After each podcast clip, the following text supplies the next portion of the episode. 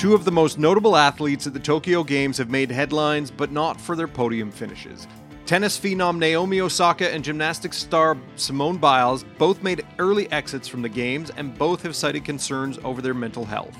I'm Dave Breakenridge, and this is 10 3. National Post columnist Sabrina Maddeaux joins me to discuss the significance of Osaka's loss and Biles' departure from team and all around competition, why mental health in sports needs to be discussed now, and why the win at all costs mentality is potentially harmful to athletes.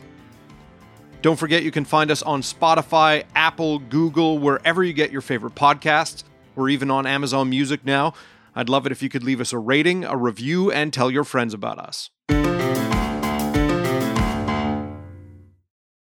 So, Sabrina, some of the biggest news we've heard out of the Olympics in Tokyo have revolved around Simone Biles and Naomi Osaka. And we'll get into that in a second. But for those out there who don't follow tennis or gymnastics, can you explain who they are and what their significance is to their sports right now? Of course, yeah. Naomi and Simone are respectively the top athletes in their sports. Naomi Osaka is the top female tennis player in the world. She's won four Grand Slams, just a fantastic athlete. And as for Simone Biles, she's called the GOAT, which stands for the greatest of all time.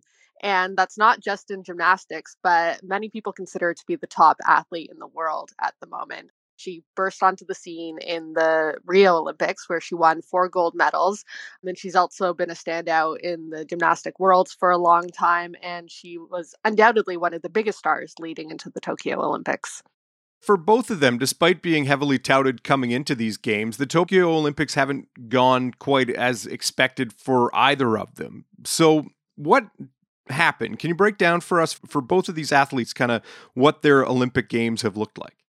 On Tuesday, they both hit unexpected bumps in the road. As for Naomi, she had a major upset where she had 32 unforced errors and was eliminated from the Olympics in only the third round. And as for Simone Biles in the team gymnastics all around final, on her first vault, she appeared to lose her way in the air. She stumbled, she almost fell. It was actually incredibly dangerous. And after that, she pulled out of the finals due to mental health issues. And now she's also pulled out for the individual all around finals. And what have both of them said in the wake of these, I guess not disappointments, but these kind of surprising turns of events for both of them? They've both spoken about the mental health aspect of their decision or their loss in the case of Naomi and the immense pressure they felt coming into the games leading up to the finals before her disastrous fault, Simone had spoken on Instagram about how she felt the weight of the world on her shoulders at times. So you really got a sense of just the great amount of pressure these women were under and that they were struggling with it. Naomi Osaka had already been facing scrutiny in the tennis world after first saying she wouldn't take part in media availabilities at the French Open and then she pulled out of that tournament entirely and then she passed up on Wimbledon in advance of the Olympics should we have recognized that these were signs that she was already struggling heading into the Olympic Games? I think so. She has spoken for a while openly about her struggles with anxiety and depression. And when she pulled out of the French Open and didn't want to do the media availability because she felt it exasperated her anxiety and other mental health issues, that was definitely a warning sign. I think going into Tokyo, while many media commentators called what happened shocking, I don't think it's necessarily a surprise based on what we've seen over the last few months. Simone Biles, her announcement seemed even more sudden and shocking, but given the pressure felt because she's seen as the most elite of elite athletes, and not to mention the fact that the sex abuse scandal involving Dr. Larry Nassar of of whom Biles was a victim, and not to mention the fact that Biles was essentially penalized for being far more talented than her competitors. Should we be surprised that there's essentially a potential breaking point for an athlete like that, that there is only so much pressure that one can take? In my opinion, no. Like you said, she has been through so much from the sex abuse scandal to she's spoken very openly about the general toxic culture that is USA gymnastics and the sort of verbal abuse they put their athletes under, on top of the fact that she's not just under pressure as an elite athlete, but she has to represent female athletes. She has to represent black athletes. She's considered almost a pop culture icon. There's pressure coming at her from all angles. And humans can only handle so much. What do you think the sports world has to reckon with here? I think a big thing is that winning shouldn't come at all costs. Traditionally, in athletics, especially athlete athletics, uh, you're expected to go on the field or on the gym floor no matter what. Basically, if you can walk, if you're not literally like laying in a stretcher, you're supposed to go out and compete. But now we have these athletes coming out and saying, no, there's other important things in life, and specifically mental health, and that needs to come ahead of winning. What ultimately, while is important, it's the Olympics, is just a game or a sport. And it is supposed to be, you know, it's the world coming together. It's it's amateur sport. I know there's money on the line for the Olympics, for TV sponsors, for other sponsors, but at the at the end of the day, we are talking about kind of a competition that's supposed to bring the whole world together, aren't we? Absolutely. I mean, we always talk about the Olympic spirit and what does that mean? And supposedly it means more than just winning, more than just what happens on the gymnastics floor or on the court. And I think that embracing mental health and speaking openly about it and putting athlete well being first is and should be part of the Olympic spirit.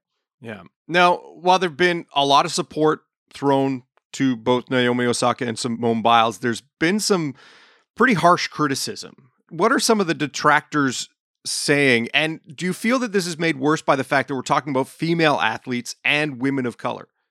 Yes, they've both faced a lot of criticism. Um, Naomi Osaka, ever since she pulled out of the French Open, has been getting a lot of criticism. And definitely some of that is made worse by the fact that she's both a female and a biracial athlete, particularly in Japan that's a very difficult place to be. And there's been a lot of comments that, oh, she's not really Japanese and hmm. she shouldn't be representing her country, which is just awful. And as for Simone as well, she's been getting a lot of criticism that she let her team down or she's not tough enough. And again, I think the fact that she's a female athlete adds to that. People are just waiting for them to fail. And of course, there's always bad actors who come in with misogyny or racism and just use these incidents to um, further their own hatred. In some of the US media, I've seen there seems to be also a political alignment, if you will. Not saying that people on the left or the right are more supportive or less supportive, but you see a lot of conservative commentators coming out, especially around the Simone Biles issue and being heavily critical. Why has this turned into something that that's like a political flashpoint? Well, it seems everything in the US these days is a political flashpoint. So I think that's part of it. But I think on some level, um, especially conservative politicians in the States, they know their base. There's a lot of racism, a lot of hatred there. And on some level, I think a few of them are essentially dog whistling to um, those base elements earlier you mentioned the idea that we talk about you know mental health being important and it's something that we need to pay attention to around even elite athletes. Like typically with athletes we see years of work on the mental game. You always hear about this in various sports. Tennis is one where you, you hear about it being a very psychological game. Athletes work on their mental game alongside the physical sport so they can be able to filter out some of the background noise and whether that's externally or even within themselves and they can focus on the competition What's significant about what we're seeing now with some elite athletes saying their health or their mental health is more important than one event or one competition? Yeah, I think that there needs to be even more support, despite the fact that athletes now do often have access to therapy, like you said, and they do focus on that psychological aspect. There needs to be more. And particularly when it comes to Simone Biles and USA Gymnastics, we have to look at some of the systemic and structural issues there, whether it's covering up sexual abuse, whether it's verbal abuse, whether it's just the toxic culture in these organizations as a whole. Mm-hmm. And I think on top of that, the current social media culture doesn't help either, which really just puts an entire different level of pressure on these athletes that they're more than just top athletes now. They're celebrities, they're pop culture figures. It's something that we haven't really seen on this level in the past. Could we finally be recognizing that the idea that we need to win or compete at all costs, that mentality, while it's been ingrained in sport for decades, may be more harmful than previously thought? Or is it part of the nature of sport? I think it's going to be a tough one to overcome because it has been ingrained for so long. But I think with people being more open with conversations about mental health and well being, hopefully that is overcome. Ultimately, athletes are people too. They're humans first, even though they're often billed as superhuman. And they need to put themselves first, particularly in the case of gymnastics. It's an incredibly dangerous sport. If you mm-hmm. land the wrong way, you can be paralyzed or you can die. It's happened to athletes in the past. And putting yourself at that level of risk just isn't worth it if your head's not in the game. It's interesting that you mentioned that. You know, when I was much younger, I, I recall watching the Olympics and I remember Kerri Strug, the gymnast, landing a vault on what was later revealed to be a broken ankle. There was another gymnast this week who came out and talked about how, you know, she was never given proper treatment for landing on her head on the balance beam. Is there still a reckoning coming for sports like this? That they really need to deal with the situation where you have these much older kind of bears of coaches domineering these young athletes, these diminutive, you know, young women who are participating in the sport? I believe there is a reckoning coming, and I think it will happen in both male and female athletics. Um, I was an NCAA athlete, and I can tell you that no matter what sport you're in, if you get injured, it's let's wrap you up, let's inject you with something, let's put you back on the field or the court. And that's a really dangerous attitude because it leads to more severe injuries. It can lead to very dangerous scenarios. And really, it's a form of abuse in many cases. Earlier on in the lead up to the games, you had written a column talking about why the Olympics are a good thing, why it's the kind of thing that we should all get behind. How does that mentality reckon itself with the idea that you know there are harmful aspects to the games and the mental health or the health and well-being of these athletes is at stake what i wrote was despite all the controversy in the olympics and all the bad things that come with it at least we're talking about those bad things mm-hmm. and particularly when it comes to female athletes uh, minority athletes they don't get the spotlight very often. I mean, in Canada, there's no major professional women's sports leagues. So, this is our chance to actually address these issues. So, while of course it's terrible that Naomi and Simone are suffering through this, at least we're having a chance to reckon with these issues and hopefully spark change for the future. Do you feel the fact that, especially in Canada and this game's, and I believe in Rio in 2016, there's a lot of hardware coming home in the hands of women and it puts female athletes in the spotlight and it gives us a chance to address some of these issues. Do you feel that the fact that we're seeing a lot of success from female athletes in Canada allows us kind of more access to those conversations?